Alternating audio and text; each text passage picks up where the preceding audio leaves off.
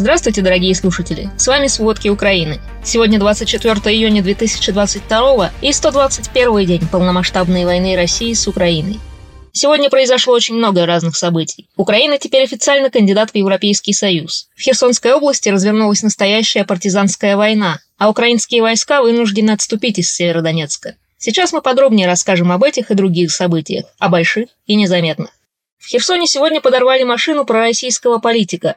И украинские, и российские издания пишут, что Дмитрий Савлученко, который находился внутри, погиб на месте. Савлученко был главой управления семьи, молодежи и спорта пророссийской военно-гражданской администрации Херсонской области. Ранее он состоял в одной из пророссийских партий. Представители оккупационной администрации уже назвали этот подрыв терактом. Украинский журналист Денис Казанский предположил, что Савлученко могли ликвидировать и украинские спецслужбы, но нельзя исключать и вариант криминального убийства. По словам Казанского, сейчас на оккупированных территориях идет активный передел собственности и постоянные преступные разборки. В пользу операции украинских спецслужб и партизан говорит то, что вчера в Херсоне подорвали автомобиль украинского депутата Ковалева, который ранее перешел на сторону оккупационной администрации.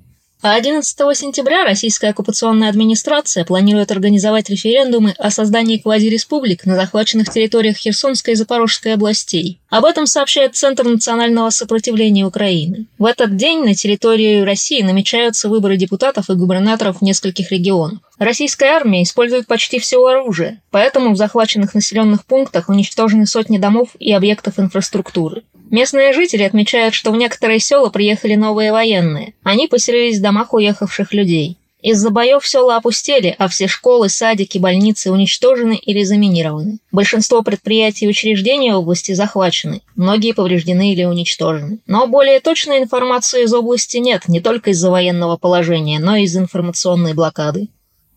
Сегодня утром в Николаеве были слышны взрывы. Информация о последствиях уточняется. От вчерашнего ракетного обстрела города ранен один мирный житель. Николаевскую область постоянно обстреливают и из граничащей с ней Херсонской области. За прошедшие сутки в Николаевской области погиб как минимум один мирный житель, не менее четырех ранены. Российские войска обстреляли и территорию Запорожской области. По словам представителей Запорожской администрации, они атаковали реактивными системами залпового огня. В одном из населенных пунктов повреждены гражданские здания и инфраструктура. О жертвах пока не сообщают, на месте работают спасатели. В Донецкой области по всей линии фронта идут постоянные атаки почти из всех видов вооружения. Между двумя армиями идет артиллерийская дуэль. Но кроме обычного оружия, в области стреляют танки, артиллерия, минометы и ракетные системы залпового огня «Смерч» и «Ураган». К тому же российские войска нанесли удар по Константиновке. Вчера в области погибли шесть мирных жителей, пятеро получили ранения. Такие цифры опубликовал в телеграм-канале глава Донецкой областной военной администрации Павел Кириленко. Он добавил, что установить точное количество жертв в Мариуполе и Волхованке пока невозможно. А за прошедшие сутки в области повреждены 13 объектов, в том числе 10 жилых домов и одна многоэтажка, а также школы и промышленное предприятие. Погибли еще двое гражданских, двое ранены. Глава Луганской области Сергей Гайдай заявил, что украинские войска вынуждены будут отступить из Северодонецка. Там сложилась опасная ситуация, если войска не отступят, могут попасть в окружение. А журналист Юрий Бутусов, редактор издания «Цензорнет», сообщает, что ВСУ уже оставили Северодонецк. Тем не менее, по данным аналитиков Американского института по изучению войны, российские войска в ближайшее время прекратят наступление, а украинские вооруженные силы могут перейти в контратаку. Институт отмечает, что в течение последних нескольких дней российские войска достигли значительных успехов в районе Северодонецк-Лисичанск, а украинские войска продолжают нести заметные потери, но украинские силы в основном достигли своей цели в битве, замедлив наступление российских сил. По данным института, потеря Северодонецка и Лисичанска не станет поворотным моментом в войне. Тем временем мобилизацию в армии Беларуси в институте считают только способом оттянуть на себя часть украинских войск. По мнению аналитиков, Беларусь не планирует вторгаться в Украину, но может устраивать провокации.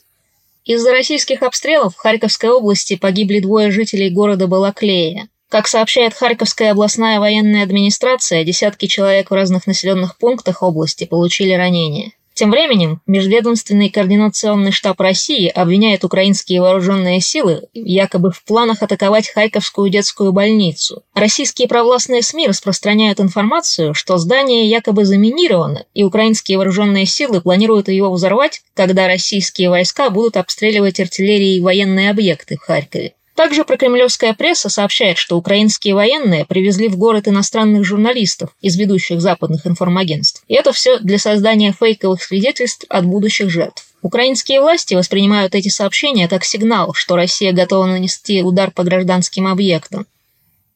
А Соединенные Штаты объявили о новом транше военной помощи Украине на сумму 450 миллионов долларов. В этом на брифинге заявил представитель Белого дома. Пакет включает в себя оружие и оборудование, в том числе новые реактивные системы залпового огня «Хаймарс», а также десятки тысяч дополнительных боеприпасов для артиллерии, которая уже была предоставлена. Также обещают передать патрульные катера для защиты побережья и внутренних вод. В Белом доме напомнили, что с начала российского вторжения оказали Украине безопасную помощь на сумму более 6 миллиардов долларов. Реактивные системы залпового огня же передают с политическим обязательством от Украины не применять это оружие по целям на территории России. В то же время посол США в Украине сказал, что украинские военные сами будут определять дальность применения. А совсем недавно, 22 июня, украинские военные закончили учения по использованию этого оружия. Вчера Комитет по международным отношениям Сената США поддержал резолюцию о признании России государством-спонсором терроризма. Следующий шаг – это соответствующее решение администрации Белого дома. Сейчас в таком списке у США только четыре страны – Северная Корея, Иран, Куба и Сирия. Ранее в нем находились Ирак, Ливия, Йемен и Судан. Ирак и Ливия были исключены из этого списка после того, как США свергли режимы Саддама Хусейна и Муаммара Каддафи. Внесение в перечень спонсоров терроризма дает возможность США вводить санкции относительно должностных лиц и государств, увлеченных в торговлю со страной, а также принимать ограничения на иностранную помощь и, конечно, запрещать экспорт и продажу товаров оборонного назначения. США уже ввели жесткие санкции против России из-за войны в Украине, но добавление России в список было бы символическим шагом, который принесет еще больший ущерб российской экономике. Соединенные Штаты уже планировали внести Россию в список спонсоров терроризма уже четыре раза. После отравления по делу Скрипалей, после публикации данных о спонсорстве России талибов, после отравления Навального и после поддержки России самопровозглашенных ДНР и ЛНР. А депутат Госдумы России заместитель Комитета по нацобороне Юрий Швыткин заявил, что Россия должна нанести ракетный удар по зданию посольства США в Киеве. По его мнению, это будет нормальный ответ на поставки в Украину пусковых установок «Хаймерс». Он заявил, что Россия должна атаковать не только территорию Украины, но и те страны, которые поставляют ей оружие. По его словам, уничтожать инфраструктуру недостаточно, но следует бить по центрам принятия решений. Он еще раз подчеркнул, что Россия должна уничтожить правительственный квартал в Киеве. А лидеры Европейского Союза на саммите в Брюсселе окончательно утвердили решение предоставить Украине и Молдове статус кандидата на вступление в ЕС. Президент Европейского совета Шарль Мишель назвал это событие историческим и поздравил обе страны. Такое решение одобрили на основании рекомендаций Европейской комиссии. Владимир Зеленский назвал это победой, которую ждали 120 дней и 30 лет. Он заявил, что будущее Украины в ЕС. Но в то же время Еврокомиссия наложила возможность отменять этот статус, если Украина нарушит свои обязательства. Еврокомиссия проведет первую оценку в конце 2022 года, но для возобновления реформ в Украине должны завершиться боевые действия, поэтому срок может быть и, скорее всего, будет продлен. Евроинтеграция, кстати, это не только благоприятные условия для торговли со странами Евросоюза. Это не только безвизовый въезд, но и множество прогрессивных законов, которые нужно принять и реализовать в самое ближайшее время. Так, Конвенция о борьбе с домашним насилием, по сути, пример евроинтеграции Украины. Этот документ, который не могли ратифицировать несколько лет, был срочно принят Верховной Радой и подписан президентом накануне саммита ЕС. Теперь борьба с домашним насилием – это приоритет государственной политики. Стамбульская конвенция – это международный договор, который признает насилие нарушением прав человека и дискриминацией. И речь идет не только о правах женщин, но и о детях и мужчинах. Конвенция обязывает Украину криминализовать разные виды насилия, такие как психологическое насилие, преследование, физическое и сексуальное насилие, принудительный брак, принудительные аборты и стерилизацию. Уголовным преступлением теперь будет признаваться сексуальное домогательство дома, на работе, в транспорте, на улице или где-либо еще. По данным Национальной полиции Украины, в 2021 правоохранители зарегистрировали 326 тысяч обращений из-за домашнего насилия. Скорее всего, теперь у полиции Украины будет больше инструментов для борьбы с ним. А Германия объявила газовую тревогу из-за спровоцированного Россией кризиса. Газовый кризис вызвала Россия сокращением поставок по Северному потоку-1. Поставки были сокращены на 60%, и это заставило Германию в четверг объявить о переходе ко второй фазе антикризисного плана. Он называется «Тревога» и предполагает, что власти наблюдают существенное ухудшение ситуации с поставками газа, но пока с ней рынок способен справиться сам. Вторая фаза также предусматривает внесение изменения в закон, который разрешает энергетическим компаниям перекладывать рост стоимости энергии на промышленных потребителей и домохозяйства. Но пока правительство заявило, что не будет активировать эту меру. По оценке чиновников для Financial Times, ситуация с поставками уже довольно острая и без остановки Северного потока. Пока хранилище заполнено на 58%. Это больше, чем обычно для этого времени года. Но если поставки из России не возобновятся в нормальных объемах, немецким компаниям придется закупать газ на спотовом рынке, где цены сильно выросли. На торгах в четверг оптовая цена газа была в 6,5 раза больше, чем год назад, и почти на 62% выше, чем на закрытии 13 июля. Россия начала ограничивать прокачку 14 июня. Меньше газа стали получать Италия, Австрия, Словакия, Франция и Германия. «Газпром» объяснил это тем, что использовавшаяся на компрессорной станции турбина производства Siemens Energy была отправлена на ремонт в Канаду, а оттуда ее отказались возвращать под предлогом санкций. Хотя непонятно, действительно ли в ней причина сокращения поставок, рассказал Рейтер, министр природных ресурсов Канады Джонатан Уилкинсон. Теперь в Берлине опасаются, что «Газпром» воспользуется запланированным на середину июля техобслуживанием «Северного потока», чтобы совсем оставить Германию без газа.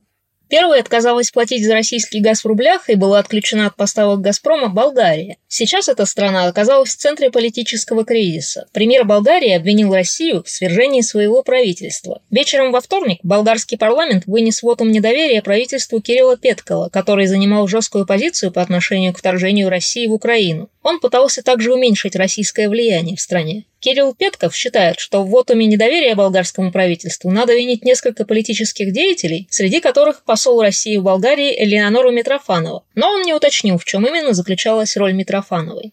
А в России тем временем растет накал пропаганды и сопротивление пропаганде. Так в школьный курс истории предложили добавить темы воссоединения Крыма и Севастополя с Россией, а также спецоперации России в Украине. Такие поправки в Федеральный государственный образовательный стандарт среднего образования предложило ввести Министерство просвещения. В документе говорится, что школьники, освоившие базовый курс истории, должны, среди прочего, понимать причины и следствия аннексии Крыма, вторжения в Украину, распада СССР, а также возрождения Российской Федерации как мировой державы, ну и других важнейших событий 20-го, начала 21 века. Об этом сообщает издание The Moscow Times. До этого федеральные власти включили в курс современной истории России для школьников признание ДНР и ЛНР со стороны Кремля. Тему уже внесли в программу для девятиклассников на 22 год, которую передали преподавателям. Ее содержание пока не раскрывается. Но не все, конечно, рады такому возрождению России и цене, которую приходится за это платить. Так еще два военкомата в России закидали коктейлями Молотова. Пострадали, правда, совсем немного военкоматы в Перми и в Белгороде. Так в Белгороде коктейль Молотова сжег всего лишь штол в военкомате. Прямо скажем, из серии поджогов российских военкоматов с начала войны были и более удачные попытки. А крупнейшие в мире поставщики программы сетевого оборудования стремительно покидают Россию. Microsoft объявила о сокращении своего бизнеса в России до тех пор, пока от него ничего не останется.